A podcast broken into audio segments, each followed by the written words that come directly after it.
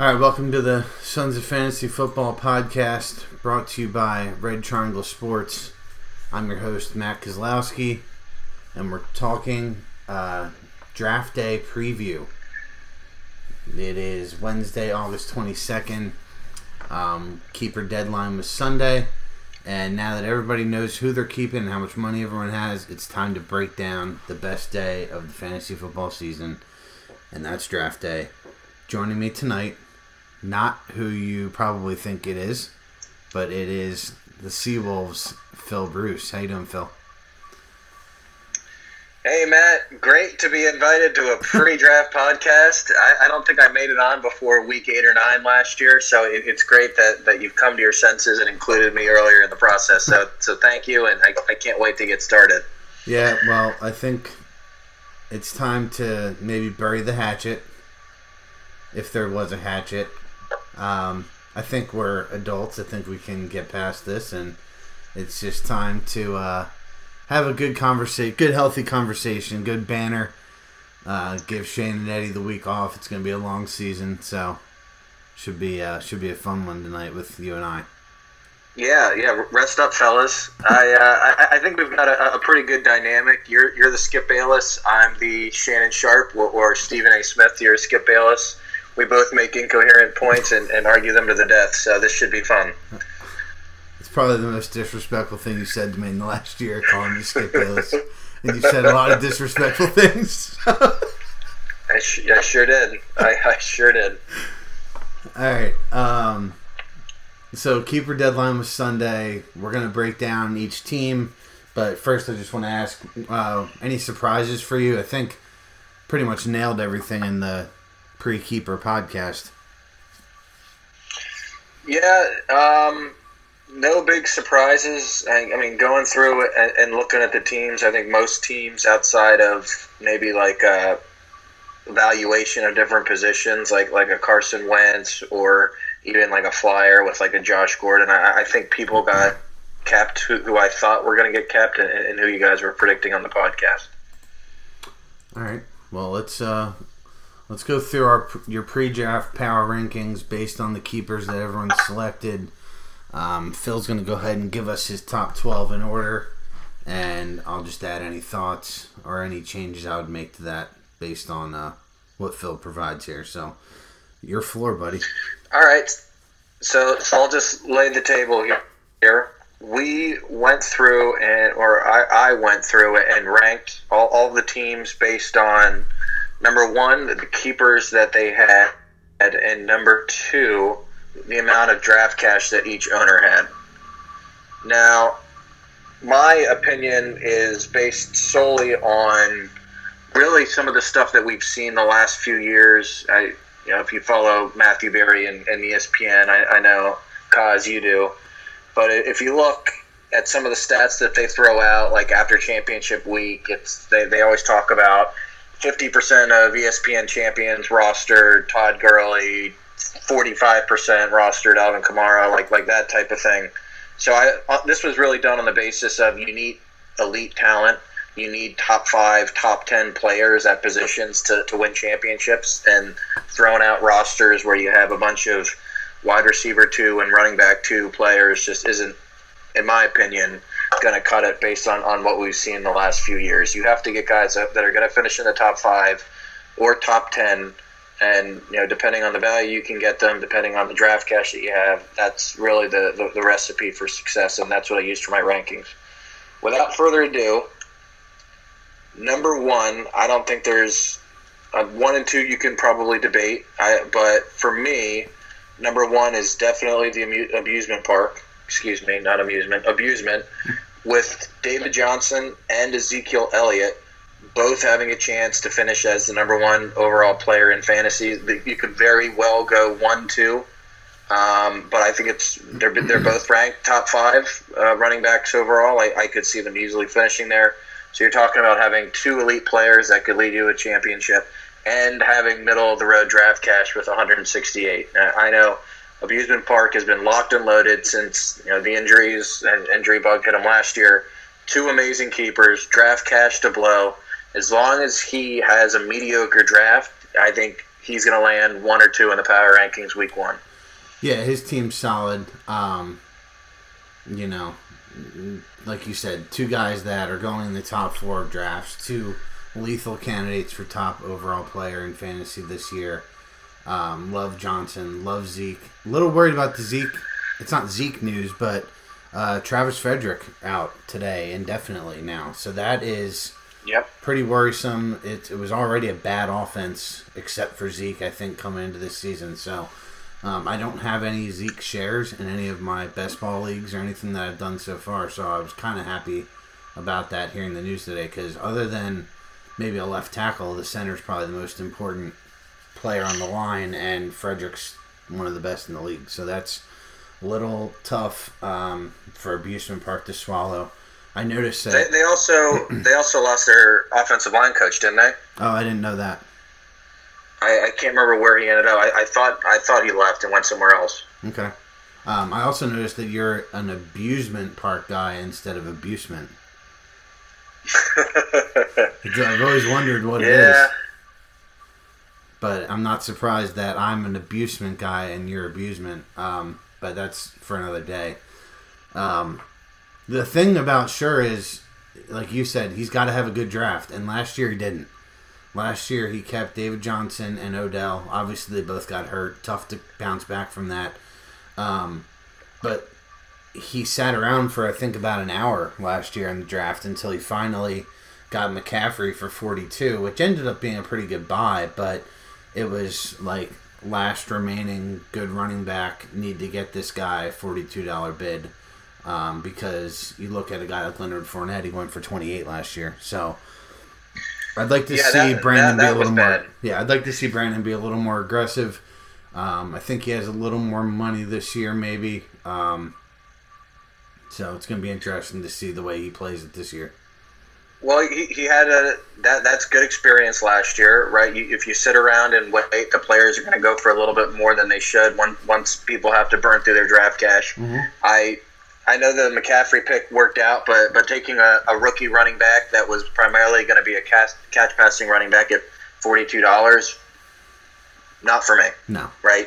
So not a great draft. I- I think he can have a great, even if he has a mediocre draft this year, middle of the road, middle of the pack, he's going to have an elite squad. Yes. Just based on what he has and what I see in front of me. Agreed. So let, let's move on to number two. And um, I can't remember how many times this guy has won the championship. He hasn't mentioned it recently in any email signatures or, or bragged or. God, that's just insufferable, isn't it? But I'm taking the Desert Dogs at number two in my preseason pre draft power rankings.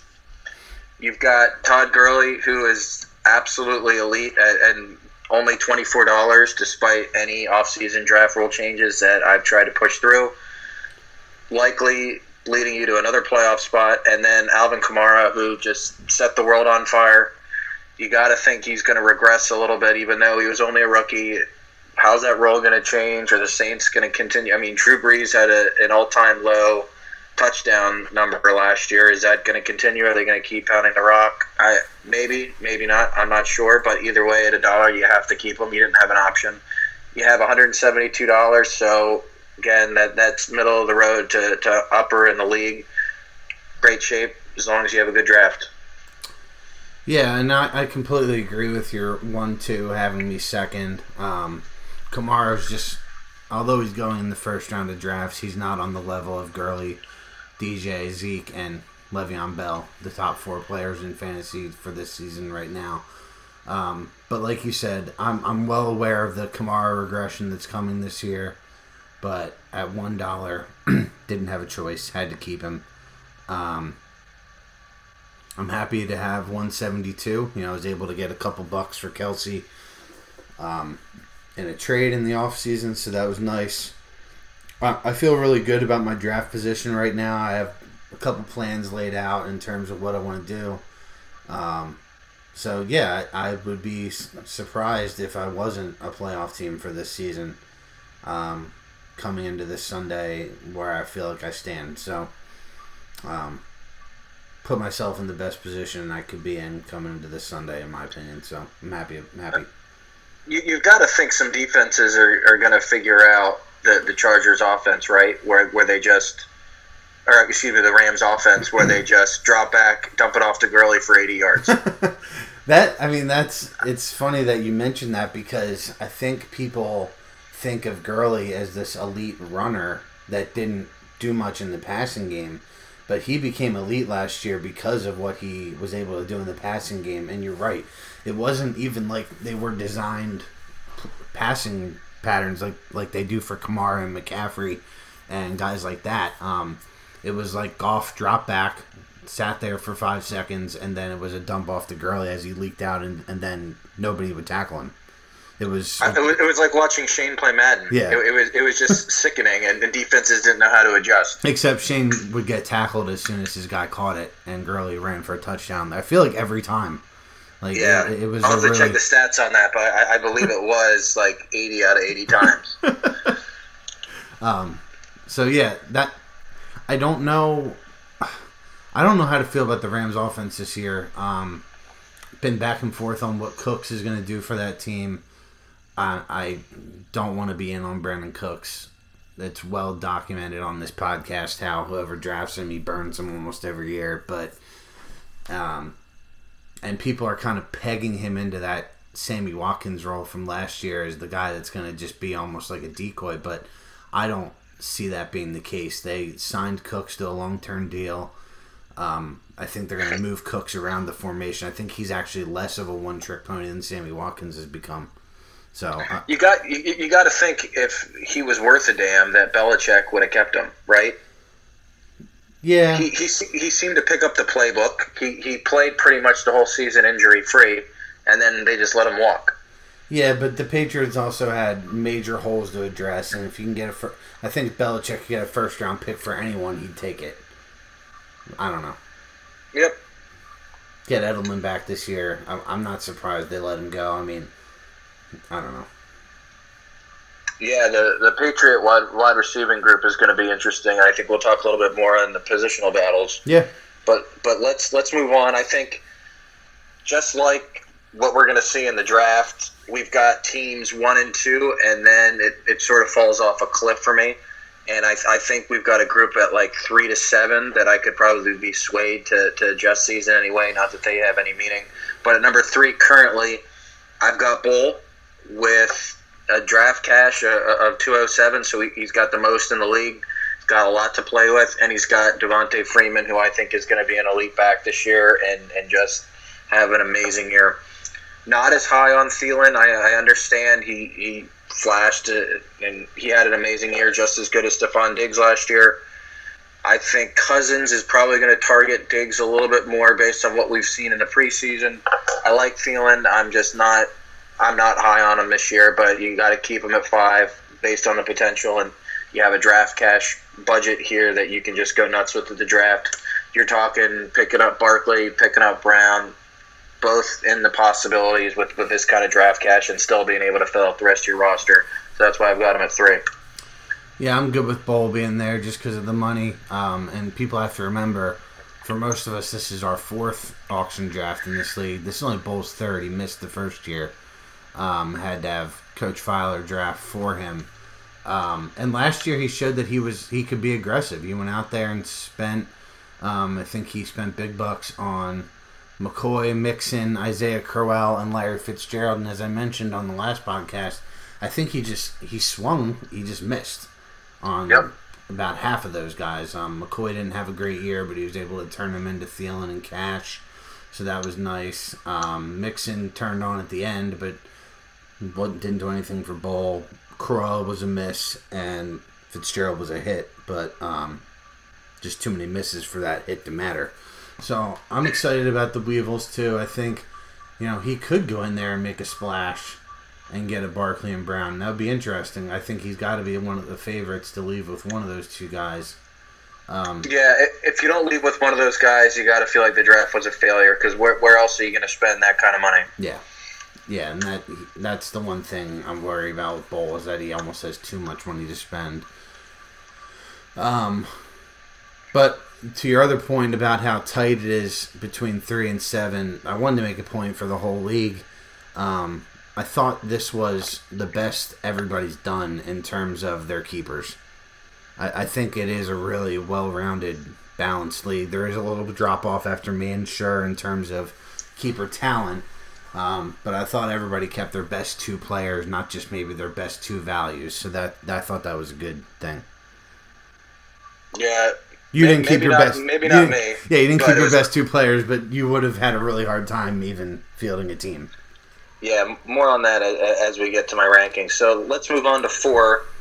And this guy's got the least amount of draft cash at, at 107 with Butler, but he's got two elite players. Hopkins, I've got as the number two wide receiver, just like I think a lot of people do. There's probably a pretty big gap of Antonio Brown versus DeAndre Hopkins, but at, at $40, Hopkins, no doubt, would probably go for 60 plus in the draft. So I, I love having him on a roster. And then Fournette, it put up a monster rookie year. You got to think he's only going to get better. I, I love his value at 28. He's coming into it with a small budget, but you've got two guys that could easily, or one guy with Hopkins that's going to be top three in his position, and one guy with Fournette that could easily top crack the top five and be an elite running back. So you've got a real shot at the championship and just filling holes around him. Yeah, Butler's never kept players of this caliber before. I don't think. Um, this is an interesting situation for him to be in. Usually, you know, he kept Devonta Freeman the last year or two, and he's been able to push people around in the draft with a large cap because of keeping a cheap Freeman.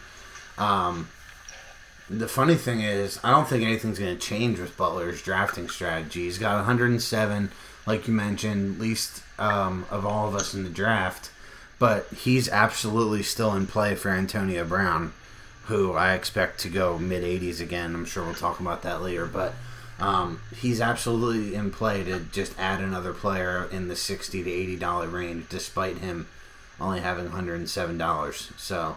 Adding You can still get an elite player with that budget. yeah, but adding a player, a top 15 player in fantasy to those two guys is going to make him dangerous. Yep. Absolutely. The problem, Uh, the, the problem with Butler has always been, you know, he's made the playoffs all three seasons. The problem has always been he doesn't mine his the bottom portion of his roster throughout the season. So that's the only way he's going to start to make a splash. He's always going to be in contention just because of how he drafts, but um, he's going to need to get lucky if he doesn't start to mine his whole roster instead of the top. Yeah, he can also be a little trigger happy uh, when it comes to trades, and then complain that other people have waited to make trades and gotten better value for their money. Yeah, just say that on Sunday. See how that works out for you. Yeah. Let's move on to number five. um, number five, and I could be swayed further down, definitely not up. But I put myself, I only have $116 in draft cash, which puts me at the second lowest in the league, I believe. Uh, yeah, there's a few that are close, but yeah, so I've got the lowest amount. I've got Le'Veon Bell, which I think he's going to finish number two running back overall because he's holding out at camp, waiting for all his money. He'll get off to a slow start. I'll have to put up with it. You know, what am I going to do? I still have to play him. And then uh, Juju, who I, I think is going to finish as a top 20 wide receiver, which is fine. He just had too much uh, of a great rookie campaign and, and showed he could get it done with any quarterback, whether that's Ben or Landry Jones or even Mason Rudolph. The, the, the stuff that that kid's able to do at 19, and I, I guess now that he's 20, um, his potential as a keeper down the road was just too big for me to pass up. Flashes of, I mean, he even had a way better rookie season than Antonio Brown did, like way better. And then Antonio Brown's second year was comparable to what Juju did in his rookie year. And at, at that age, I just could not stand throwing him back in the draft, seeing him go for 25, and, and then knowing that I, I could have had him for the next few years. Yeah, I, I think you're obviously in a good spot. Um, and similar to what I mentioned about Bowl and Brandon, I mean, your big money guy last year was Dez Bryant that you went out and got, and uh, that didn't work out. And I think you're in play to have another big money guy again this year, obviously, the way you've been speaking about how important the draft is to add big players. Um, you're going to absolutely be in play for one of those top receivers or running backs. Um, so I would probably have you one spot lower, and I would have Spears and Ice Cream ahead of you. Um, but I I really love his two running backs. I'm really high on both of them, and I just think there's guys that you can get of Juju's caliber in the draft, probably for a similar price to Juju. But yeah, he's exciting. I, I like Juju as a player. Just um, I don't know if you're going to get running backs of Kareem Hunt and Christian McCaffrey's caliber in the draft. You think you can get wide receivers the caliber of Juju for five bucks in the draft? Well, um, Eddie drafted Adam Thielen last year for five dollars. Would you consider him an outlier or the, or the norm? I'm, I, you can. I'm just saying you can get players. You have to hit. I mean, but I mean, let, let, us just go over the draft from last year. Demaryius Thomas, 34. He's probably better than Juju. Jarvis Landry, 30. He's not as good as Juju. Larry Fitzgerald, 30. Probably the right price. Crabtree, number two receiving option in Oakland, 31. I mean, I, I see him, if I would have thrown him back, going for 25. No, absolutely. No question about it. No, he would have gone for 25. I'm just saying that at some point there's going to be players that could be as good as Juju going for five to ten dollars, and I just I like the two elite running backs better. That's all. That's entirely possible this season. We can get more into it on the, the wide receiver wide receiver battle. I think after the top fifteen, there's just there's a cliff, and yeah. everybody's going to be throwing darts and, and, hoping to catch something. Yeah. Uh, let's move on to number six. So six, I've got ice cream uh, only because you know he's got a, a, low budget, similar to me. Kareem Hunt and, and Christian McCaffrey. So I'm huge on McCaffrey this year. I really wanted to have a chance at drafting him. Kareem Hunt, I, I like. Uh, I, I think you, you had to keep him, no doubt. Not for me. Um, I, I think he has a little bit of a regression this year, not having the stability of quarterback. I don't think they're going to be able to, to move the ball as well with Mahomes. I think it's going to be this and I'll, I'll say the same thing again when we get to the Clans team.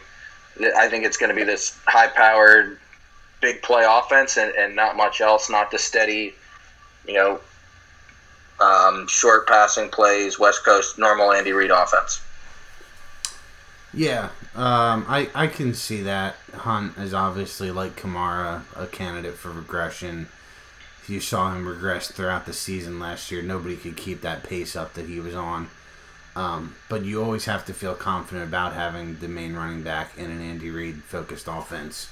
Uh, it's been fantasy gold for 10 years now. So at $22, I think it's a great keeper. He has a really high floor. That's the one thing that's nice about Hunt. Um, yep. Both players have really high um, ceilings, as, and they're both high floor players. So it, it was it was surprising that this was the most surprising move out of all of the keepers. I think was keeping McCaffrey for 42 over Wentz for five. Um, but I, I, like the move. It makes a lot of sense for the way our league is trending for this season. So, um, I yeah, I, mean, can can I can I just chime in on that because the the quarterback position I, I think is really interesting, and, and we'll get to it when I rank Shane's team but I think it's the the people that teams kept and, and owners kept shows that the quarterback position still isn't being valued at all because there's so many good options yeah. and there's so many articles getting posted about hey if you would just take two low price quarterbacks and, and run flyers week, week to week and play matchups you'd be the quarterback five or quarterback six overall um, so by passing on Wentz for a dollar there I think that speaks to really the, the, the, broader league and not seeing Deshaun Watson get kept and, and, and so on and so forth. But it seems like Shane's the only one that really values QBs in this league. Well, I really, I, I agree with Shane in this. I really value quarterbacks as well. Um, my main target in last year's draft was Tom Brady. I didn't get him, but I got lucky that I drafted the number one fantasy quarterback. Because I didn't get Brady, I got Wilson, who was incredible last year. Um, RW one. Yeah, but you have to have a, you have to have a good quarterback situation. There's just so many good quarterback situations now that you know you don't have to go out and get a Rodgers. But even getting Rodgers for twenty five dollars is a steal. So yeah, if you, if you would throw Rodgers back in, he'd command forty plus, maybe fifty. Um, Yeah, maybe. But does that difference of fifteen dollars in draft cash really help you out? To me, probably not worth it. I, and I disagree with the logic. Yeah.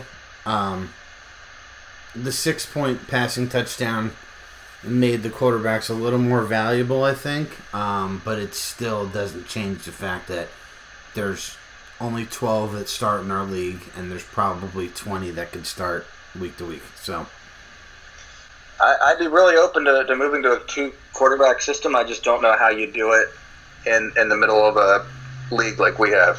Well, It would have to be like a complete redraft if you were to move to two quarterbacks.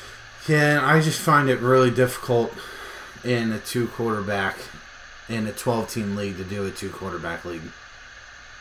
Yep. because on the worst week there's six teams on bye, which takes you down to 26 starting quarterbacks for that week, and there's just bad people in this league that are gonna try to stash quarterbacks. So, um, it's that's, That's the fair. simplest way I can put it. And I never, That- I just don't want to ever have a league where we're in a position where somebody can't start a player that's going to score points because somebody's stashing all the quarterbacks. Um, it, it just affects the competitive balance. Now, if that stuff happens in the playoffs, it's you have to start planning ahead. But I don't want it to affect a week four matchup. You know, like Yep. so. Yeah, Agreed. it would be fun. I'm doing my first two quarterback league this year, so I'm excited about it. But it's only ten teams, so Nice. All right, let's move on to number seven. At seven, I've got the clan. Probably should be higher. Uh, looking looking at this list, he, I should probably switch with the clan myself and, and the clan. He's got one 184, huge amount of draft cash, and he's got Melvin Gordon, who I love this year. Tyreek Hill, I'm not on that high. You know, see my comments on on Kareem Hunt the offense is going to be fine. Tyreek Hill is going to be fine. I can just see him putting up a lot of DeSean Jackson type number lines where two receptions, 65 yards, touchdown on his good weeks. Um, yeah, I'm interested to see if Hill to Mahomes to Hill is a great thing or an ugly thing. Um, I'm really excited to see this Chiefs offense. It could be fireworks, could be a disaster. Um, I don't think there's a ton of middle ground there. Gordon's rock solid, um, 300 touch candidate in in the Chargers backfield there. So, Clan's got a good start, 184 dollars, um, second most in the league, I believe Yep. and you know n- nobody likes to gamble like the clan so Fedley's going to be out there spending money on sunday and i can't wait to see who he ends up with. So uh, like his position i think you're probably right. Um, you him and troy are very interchangeable. You, you know he probably has the worst keepers out of the three of you guys but he's got you know 68 70 more dollars than you guys that's a lot that's that's a that's an elite player or two Yep.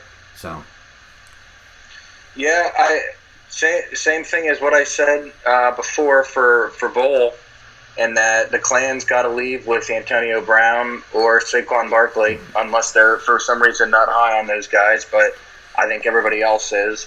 Uh, I, I think you have to leave with one of those two guys, if not both, uh, or it's it's not a great draft. well we'll see he's been one that said in the past that $84 for one player is absurd so we'll see Yep. So it's the beauty about fantasy football. You can have different opinions. yeah So uh, moving on to eight, I've got Eddie and the Steel Curtain.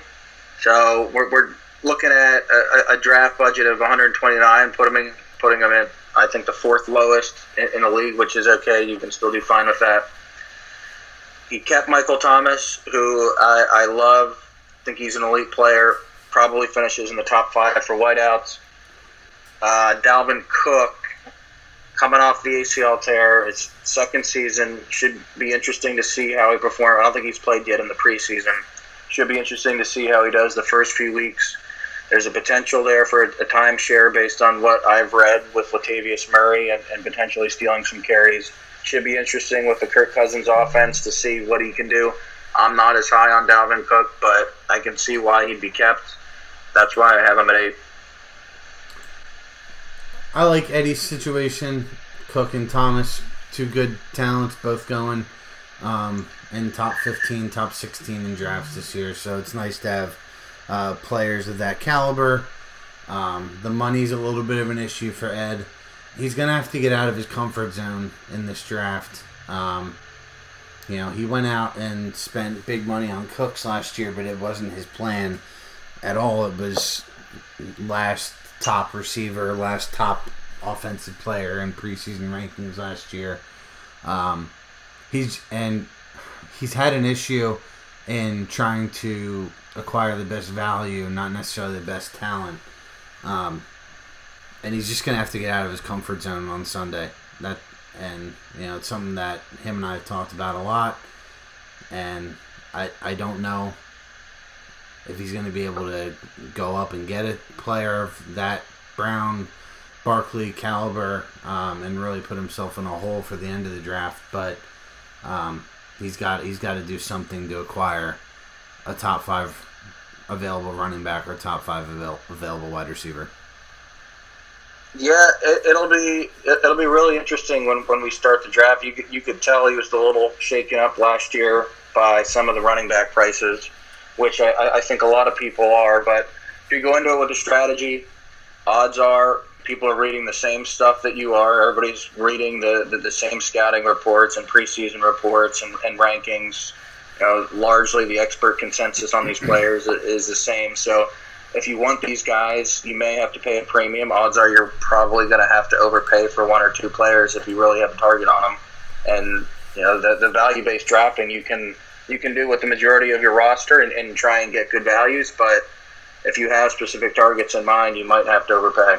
Yeah, and I'm fine having a plan. I mean, I'm to have a plan on Sunday too, but um, it's it's the way you go about your plan. I almost think you have to prepare yourself to be uncomfortable. Like if you think AJ Green's to go for fifty dollars, you almost have to build a budget where AJ Green's sixty dollars and see if that happens. Can you still make a team around? You almost have to jack every player's price up five to ten dollars. That's in the top fifty to seventy-five of the league, um, and then when you get that player for maybe five dollars less than what you have written down, you can reallocate funds and be happily surprised. But you can't sit there and say, I really think I'm going to get Julio Jones for 40 bucks, and then when the bid gets to 55, not have a plan around that. So, right, absolutely.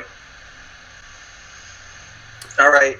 Uh, but nine, I think you've nailed the top eight so far. I think that's been good.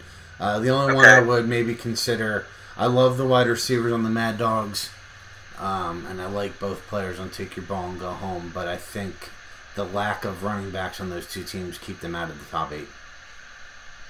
Yep. So that, that's exactly where I've got Mad Dogs. I, have got them at nine. Not having elite running backs, at 13 of the top 14 running backs got kept. That hurts, but you can still go with a, a zero running back strategy and, and come out of the draft, you know, with, with, with a few pieces and a few flyers that you hope can take off. Davante Adams, you have to love him uh, Jordy Nelson leaving. Not that he had a huge year last year, but just taking some targets away. He's going to be the go-to guy in Green Bay. I saw Randall Cobb is being shopped around as of a few minutes ago, which spells great things for Davante. Keenan Allen, obviously a high, high target guy. I, I think Davante goes. He probably finishes top eight, top nine wide receivers. Keenan Allen's probably top fifteen. So you have two great wide receivers to build around. You've got a draft cash budget, which is middle of the pack to, to probably lower end. I think it's fifth or sixth best, eh, eh, or fifth or sixth worst in, the league. So the, the team's fine. Um, I just think you absolutely have to get an elite guy uh, with some of those first early throws in, in, in, the draft, and you might have a shot at it. Yeah. So my my thing with Adams is if if Rodgers and Adams are healthy all year, I think Adams is a lock to be a top five receiver because I think he might lead the NFL in targets.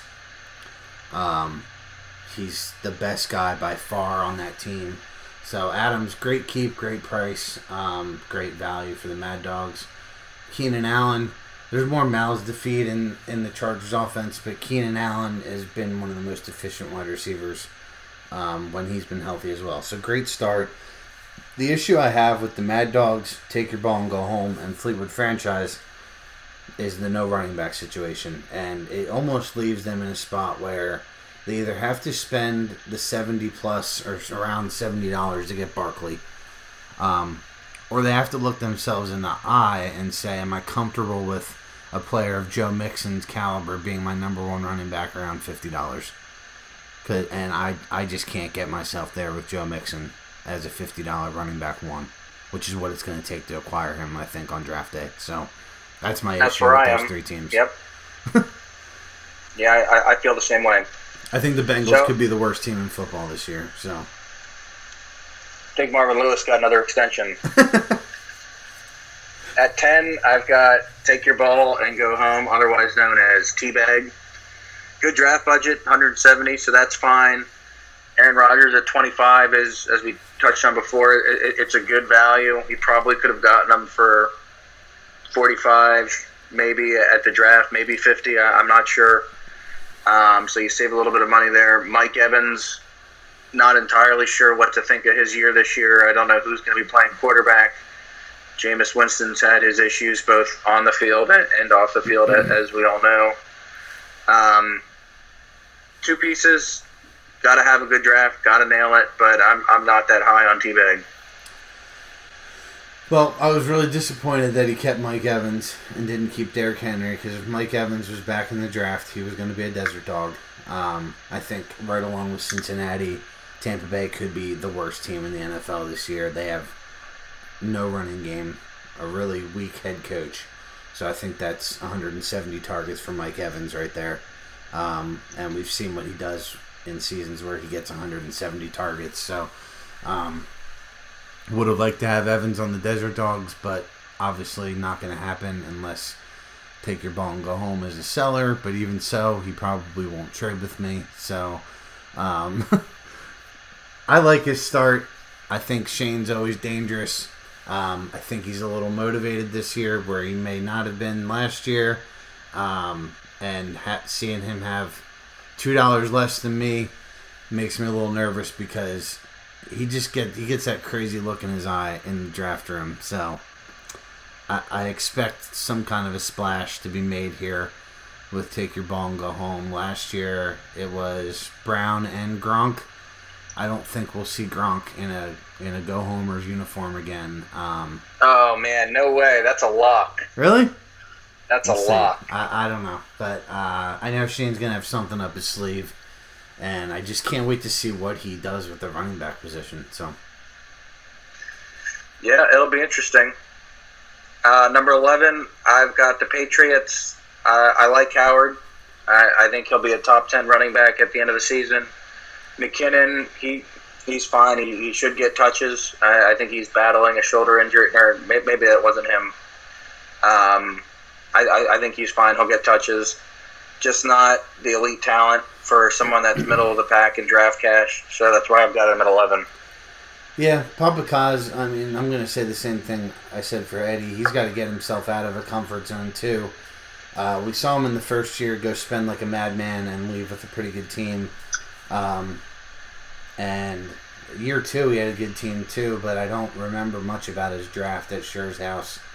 Last year, he came in way down money um, and just wasn't able to add anything at the running back spot except for Mark Ingram, and he traded him like after week one or before the season started, one of the two. Um, you got yourself a nice haul there um, in that deal, but this year he's atoned for the mistakes of not accounting for the running back position by keeping two. I'm huge on Jordan Howard this year. think he's going to be great. Um, and McKinnon is a solid RB two. You're not going to find much worse than him at the RB two position. So I'm okay with his start, but he's got it. He's got another guy that's got to go out there and get one or two more studs on this team, and eventually we're just going to run out of studs because I just said that 11 teams need to go get one or two studs. So Yeah. Should be a good auction. uh, all right, rounding out the rankings at 12, I, I think we can agree. Franchise, they're, they're coming into this third highest draft cash, wh- which works, but gotta feel like you're fighting an uphill battle with, with Kelce and, and Ertz. So I, I understand the logic. I, I love the innovative thinking and out of the box thinking. Kelce and, and Ertz are both going to be the best tight ends if, if you know if Gronk has the, the normal injury bug that, that hits him every year. But um, that that tight end advantage is, is only worth so much week in and week out. You're going to be playing a tight end in the flex spot, which we've seen some teams try in the past, and it hasn't. It, it, it's worked to an extent, but um, you got to go into the draft getting one. Same thing for the franchise. You have to get Brown or you have to get Barkley, or you're going to be facing an uphill battle. So I, I expect the franchise to be firing early and often uh, for some of those early throws in the draft if they want to compete. Yeah, I agree with you in the sense that I love what they did in terms of innovation, adding two of the top three tight ends in football for 2018 season.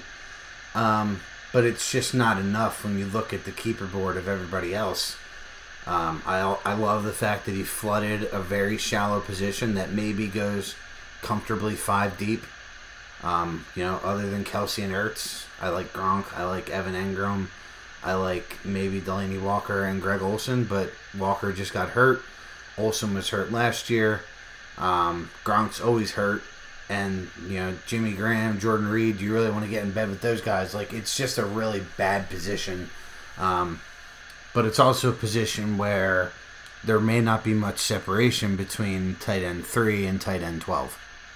So yep. yeah, my, my, my issue with it is we've seen championship teams in this league go week to week with tight ends and not have the solid option, right? You can get production on the waiver wire in weeks one and two from, from the tight end position, and we've seen it done, and we've seen it win leagues.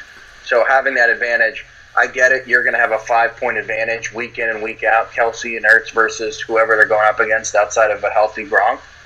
But that five point advantage puts you at a disadvantage for your RB one and wide receiver one slot if you can't get Barkley and Brown.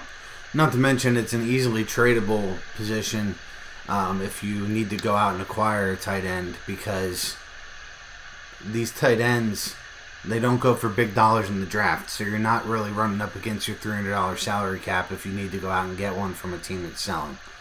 So they, they, they went for more than I thought they would last year. Like Olsen went for thirty, Jordan Reed went for twenty nine.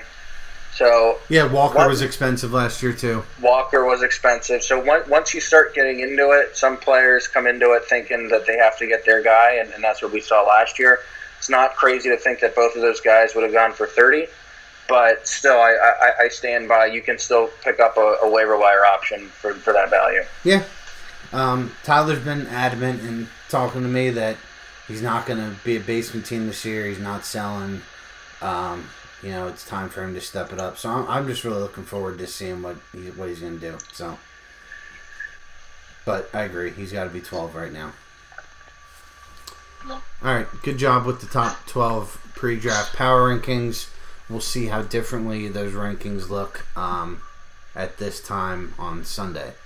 Uh, let's start off just looking real quick at each position. Um, we'll start at running back because, like you said in our pre-show discussion, 13 of the top 14 are kept.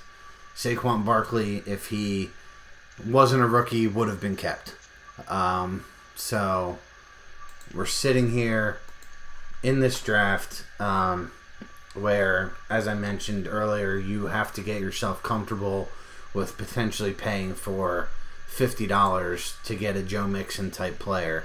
Um, and like I said earlier, I just can't get there. So Barkley, McCoy, Mixon, Alex Collins. That's roughly the top four available running backs in this draft that's awful.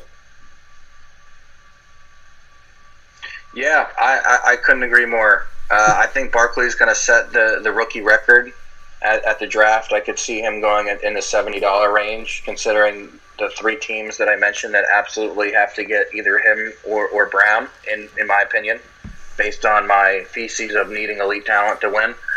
Um, looking beyond Barkley, so let's just look beyond the top 14 you got to get comfortable with paying a premium for Mixon, McCoy, Collins, Kenyon Drake. Yeah. Um, that that's tough for me to swallow, but it, that's going to be the price at, at, at the draft. Um, it, it, it's going to be big dollars.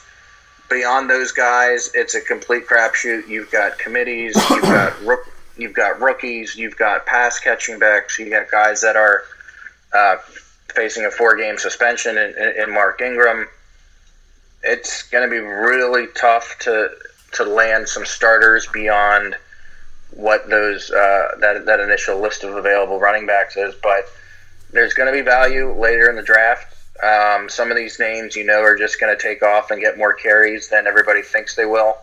Um, so it's, it's going to be a crapshoot, and if you can get lucky and, and nail a few of these, you're going to have a great year. If if not, you're going to be facing and, and, playing behind all season trying to get those guys, and, and probably spending sixty dollars on the on the waiver wire, similar to what I've done. So the biggest thing I'm interested in seeing on Sunday at the running back position is after you know Barkley, Mixon, McCoy, Alex Collins, Kenyon Drake. Are the guys that need running backs going to just move their money into acquiring top wide receivers? Or are we going to see guys like Marlon Mack, Royce Freeman, on Johnson, Lamar Miller go for mid 30, low $40 just because everybody needs a running back? And that's just, to me, the biggest thing coming out of this position on Sunday is to just see if got what route guys take once the top four or five available running backs are gone. Yeah, I, I agree. I to be honest, I think people are pour money into wide receiver, and we're still going to see those names that you mentioned go for 35 plus. Uh, people have, have a lot of money to throw around. One of those top three teams that I mentioned, if those those guys strike out on Barkley, and they don't get Brown, they're going to be paying a premium for these guys just because they have to spend it. Yeah. So it'll be really interesting to see how it plays out. If Marlon Mack goes for thirty-five dollars, there's just going to be people losing their minds on Sunday. It's going to be a bloodbath. Yep. um, Agreed. Not a whole lot to talk about other than that. I think at the running back position, um, it's just going to be how many it's almost like how many guys can you add and hope that you hit. You know, we're just gonna see get as many running backs as you can and hope that you hit on one or two of them. Um, wide receiver, a lot more intriguing names available. Um, Antonio Brown, Odell Beckham, Julio Jones, AJ Green, T.Y. Hilton with Andrew Luck back, Larry Fitzgerald, Demaryius Thomas, everybody's favorite wide receiver one on a league winner, Doug Baldwin, Jarvis Landry, Amari Cooper, Stefon Diggs, Golden Tate, Brandin Cooks. A lot of names that I just mentioned there. Um, this is the deepest position in fantasy football this year. Agreed, and I think that's why you didn't see some of those names up in the tier one of players kept because it, it is so deep, and that's what everybody's talking about. I think a lot of those names are going to go for big dollars. Um, I'm surprised to see Stefon Diggs didn't get kept by whoever owned him, but uh, it, will be really interesting to see how, how this position plays out. I've got a few targets later based on what happens earlier in the draft that, that I might be going after some guys that, that I absolutely love and then there's a lot of names I really hate on here, and it'll, it'll be interesting to see what they go for. Yeah. Um, I, I don't. I have no feel for how this position is going to go. Um, but I know there's going to be a value late at the position. Um, but I also want to make sure I get the, the, some top talent early in this at this position. So it's gonna be. It's gonna, this one's gonna be fascinating too because this is goes hand in hand with the running back position. Are people gonna throw money at the wide receivers because they're just not comfortable with the running back caliber um, that's available? Remains to be seen. I don't have a good feel for it right now. Um, I, I, think we're also going to see it, it, the, the draft's going to progress, and then somebody's going to throw out a name like like a Crabtree or an Emmanuel Sanders or uh, Robert Woods, and it, out of nowhere he's going to pop up for like forty five bucks, and somebody's going to pay that. Yeah, because they're Right, going to be it's- by far head and shoulders the best wide receiver available at a time where we're seven rounds through. Yeah, and people have draft cash to spend, and that's that's what we'll see. So not not a great value, but if you're coming into it wanting to target one of those guys and you have the draft cash, I, I can see that easily happening. Um, I don't want to talk about tight end. I think it's like I mentioned earlier, very top heavy, and then tight ends six through sixteen are all very similar. So I don't want to spend a lot of time on that. Um, and, and I know I just said I have no feel for how those middle tier of available running backs are going to go, or how the wide receiver position is going to go at whole. But the position I feel least comfortable with trying to figure out what the prices are going to be is the quarterback position. Um, last year for me, Rodgers was being kept, and it was, uh, you know, Tom Brady's up there, Russell Wilson's up there. Those were the two guys that I thought were heads and shoulders above everybody else at the at the quarterback position. Um, missed out on Brady. Was lucky enough to get Wilson. This year, I have. I don't even feel good about a quarterback after Rodgers. Brady probably is number two in most rankings, but I could see him finishing around QB seven or eight. I, I, I don't know. I have no no feel for how this position is going to go this year. I just hope I get one of the top guys.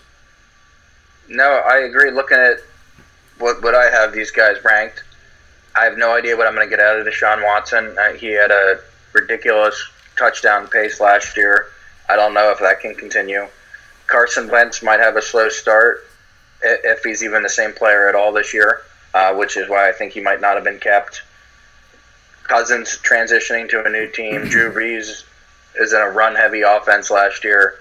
Andrew Luck didn't throw a football for what seems like nine years, and then everybody else, you know, Jimmy, Matt Ryan, Rivers, Big Ben, Stafford, all feel like the same player to me. Um, so it'll be really interesting to see how this plays out. Yeah, I mean, is it is is it as simple as let me just get one of these guys for a dollar, or is it let me try to spend maybe ten or fifteen and get a top five quarterback? I I don't know. Someone's got to spend money somewhere, and not everybody's gonna be able to spend all their money at running back and wide receiver. So, a couple of these quarterbacks aren't gonna go for a dollar, but I just don't know who they're gonna be. It could just depend on when they're thrown. Yep. And I mean, and then, and then you've got guys like Derek Carr that, that have flashed brilliance in the past, but is, are the Raiders going to be a dumpster fire this year? Mm-hmm. Like, I don't, I have no idea. We've seen in the past people be a proponent of only drafting one quarterback because carrying two is dead roster space. But in a league where there's probably 24 starting quarterbacks available to start in fantasy, does it make sense to get two this year and just almost like a flyer running back? Hope that maybe you hit on a lottery ticket? If you're confident in yourself, because if both those guys have, have okay starts, then you're dealing with uh, who do I start every week, which some people like, other people don't don't like having to, to be torn week in and week out with who they're going to put out there. Yeah. Yeah. I, I don't know. I, I don't know where I stand on that position. I have a certain amount of dollars allocated for it in my draft plan, but I have no idea what players are going to fall in that and even who I would prefer if it came down to it. So, But but you also said earlier that you value the quarterback position highly, and you wouldn't be afraid to overspend potentially for the guy that you want. I do. I just don't know who it is. Like last year for me, it was very clearly Tom Brady. I wanted to spend. I had like thirty dollars allocated for Tom Brady, and he went for more than that. And I just got to a point where I wasn't comfortable with it anymore. Um, this year, I don't know who that is. I, it's not Brady for me. I, I don't want to get in on that, and that's not a detriment to him. He's obviously amazing. For me, it's I don't know if he can play 16 elite games anymore. And it seems to be in December, and I like quarterbacks that play well in December because that's when you need to win games. So that Yep. that's it for me. Um, you know, Russell Wilson, it would be very easy for me to just re-rack Russell Wilson and say, "Hey, he led me last year. they're going to be a bad team probably again. He's going to throw it a lot, but I just I have a hard time believing that he can put up that caliber of play again um, because it felt very lucky to me last year. So I don't know. I that's that's my point. I, if I can get if I can get to a point on Sunday where I feel really good about two quarterbacks, I'm willing to go just shy of twenty bucks on them. I just don't know if I'm going to get to a point on Sunday where I feel good about two quarterbacks. It'll be interesting. I don't know either. Uh, that that's the one position I haven't figured out. I've got a dollar amount that I'm willing to go to.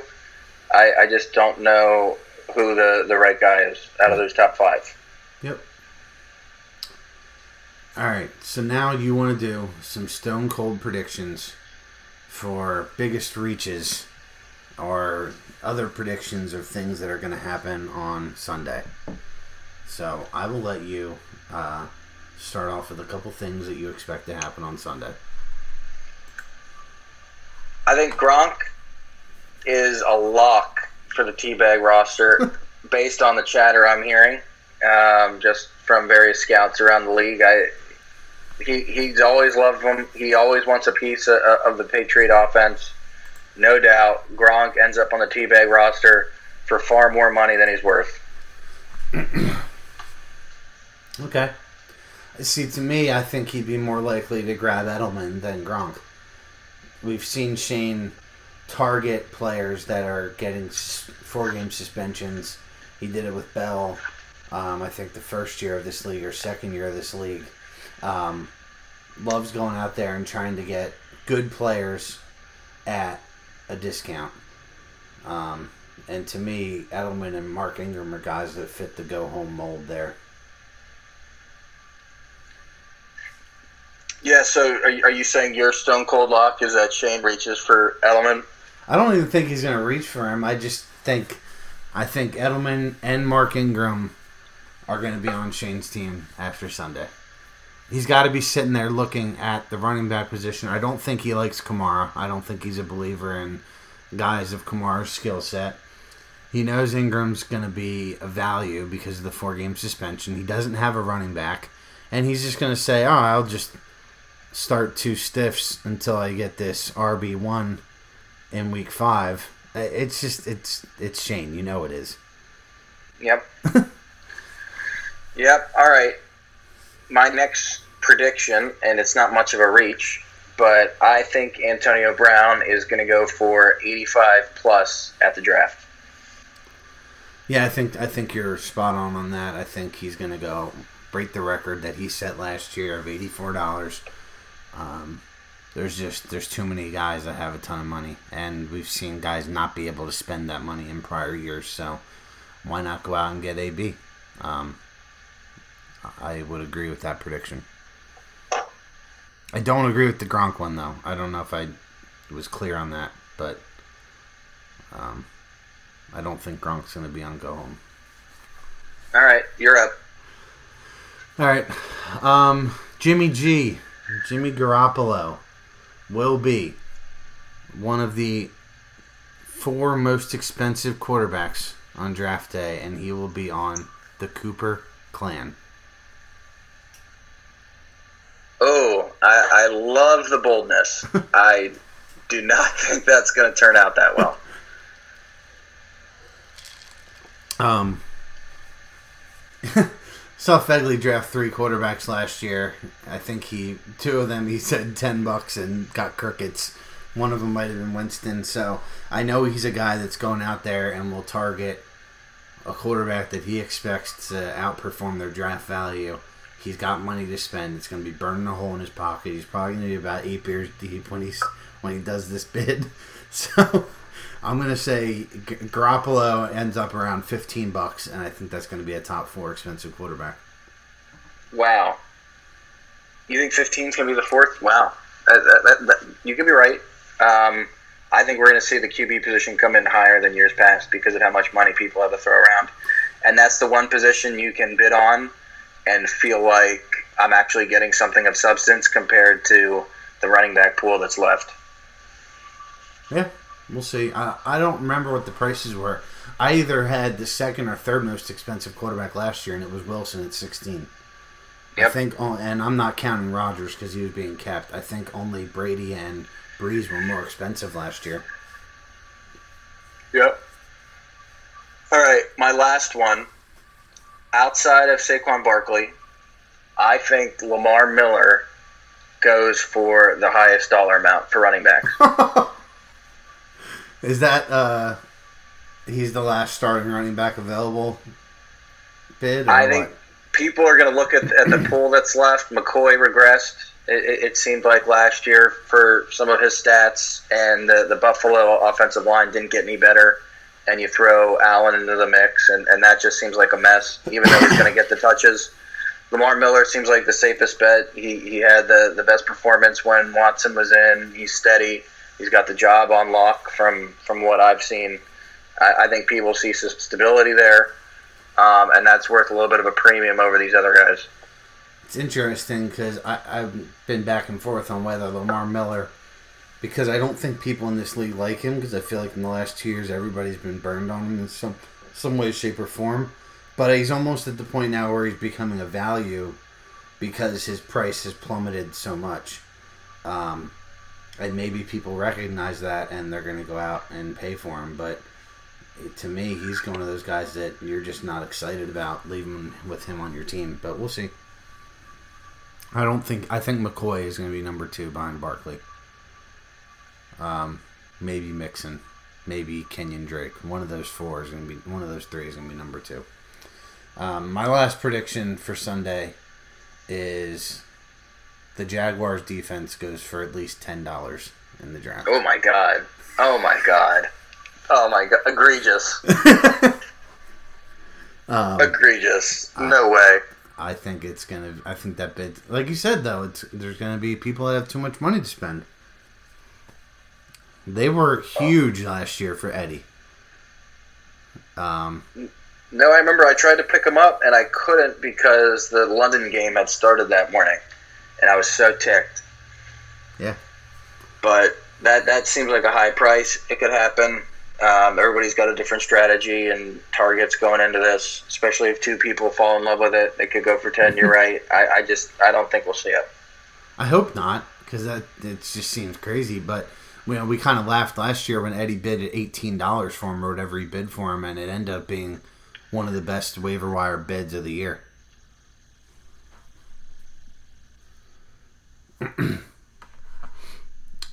um.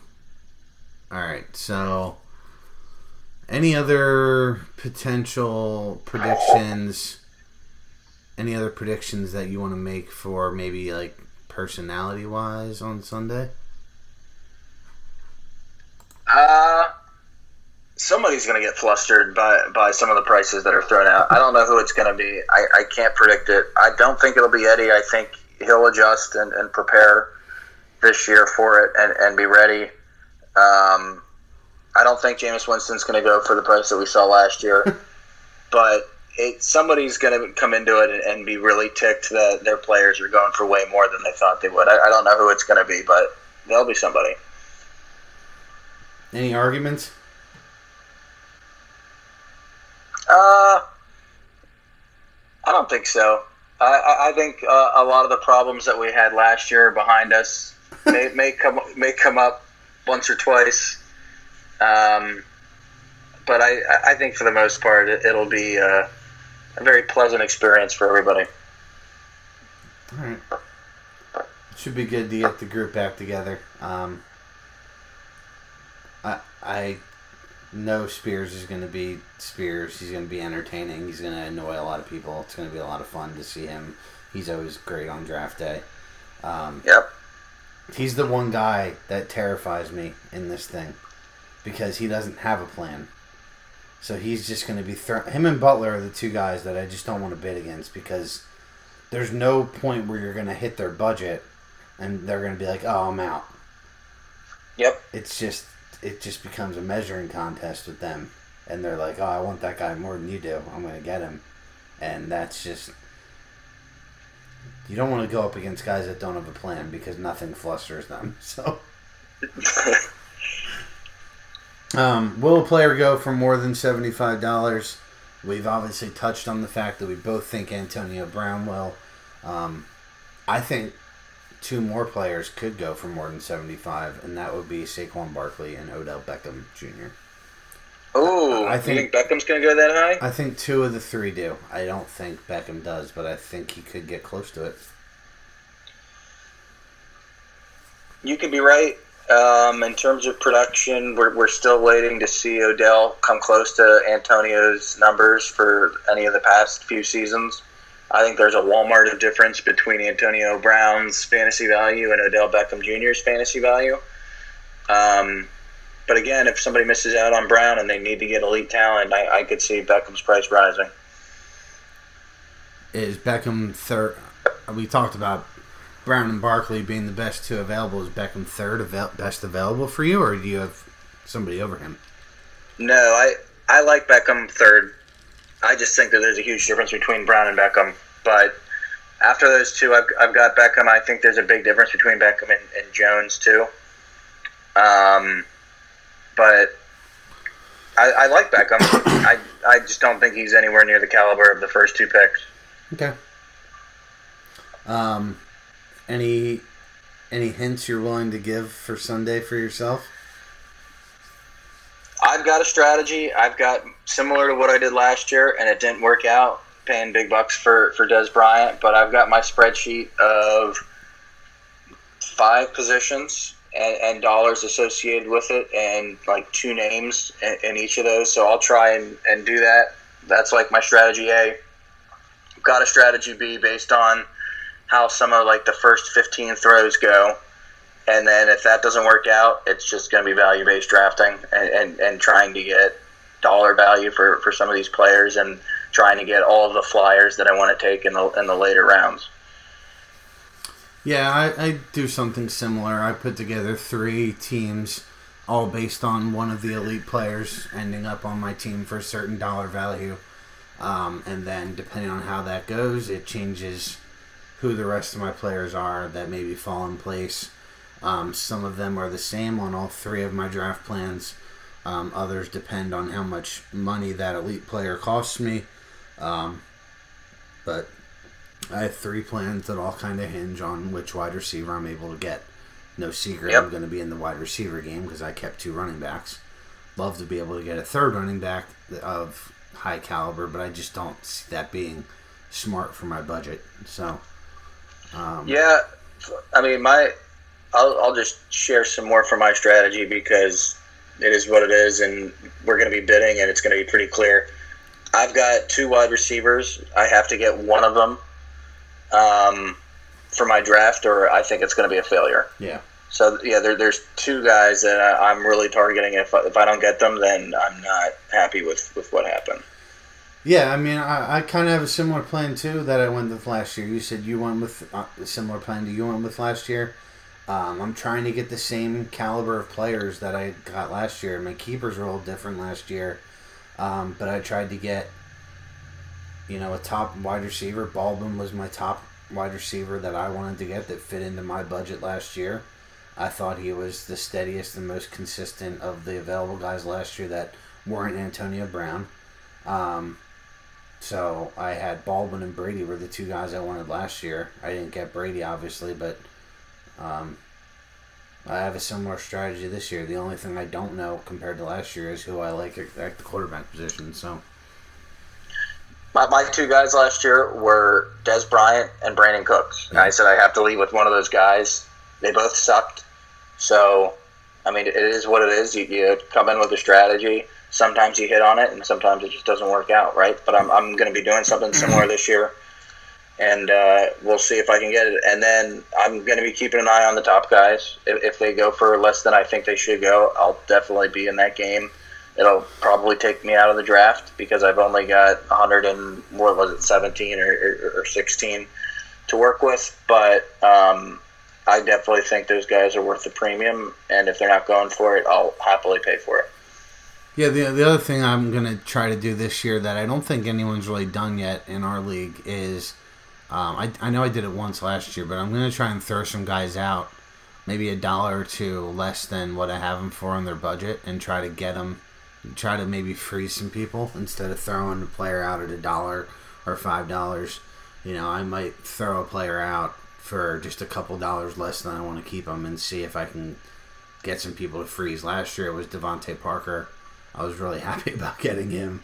Um, he had a couple good weeks to start, and then it just completely fell apart. But I think I threw him out there at like 18 bucks, and no one said anything, and I was happy about it because I had him for 20 plus. So I might try and do that a little more this year, and I may mix in guys that I actually don't want, um, just to keep people on their toes. But um, and then the other thing I think I'm going to do this year is I'm going to try and bid later on guys, um, and not get involved in the bidding early, um, just because I don't want to necessarily give away who I'm on until it gets to the time where it's time to win the player. So.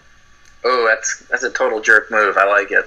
Yeah, I just I just want to kind of wait and see. Maybe going twice, I'll start to throw my bids out. But I'm gonna, I'm not going to be involved early on. I'm going to let some people battle, and then I'm going to try and sneak in and make people uncomfortable. So. Hey, I, I, have got my guys. I'll, I'll take my swings, and then if it doesn't work out, so be it. Yeah. Um, all right, so this was fun. It was nice talking football with you. It's been a while since we spoke cordially, so that was nice. Um, yeah, not over threatening email or text. This this has been a, a, a, really nice treat. Thank you for having me on. Hey, it was fun, um, and we'll we'll definitely do it again this year. More often, we're gonna mix it up rather than just giving me Eddie and Stein every week. I'm sure Cheryl will join us once or twice, um, and maybe we'll always get an entertaining Butler appearance. But looking forward to Sunday noon. Um, tomorrow's Thursday. We're almost there, guys. I can't wait. It's my favorite day of the year. I've never been more excited for draft day. Um, and I'm just looking forward to seeing all you guys and having some fun talking football um, and seeing who's going to win this thing this year. So thanks to Phil for joining me, and we will talk soon.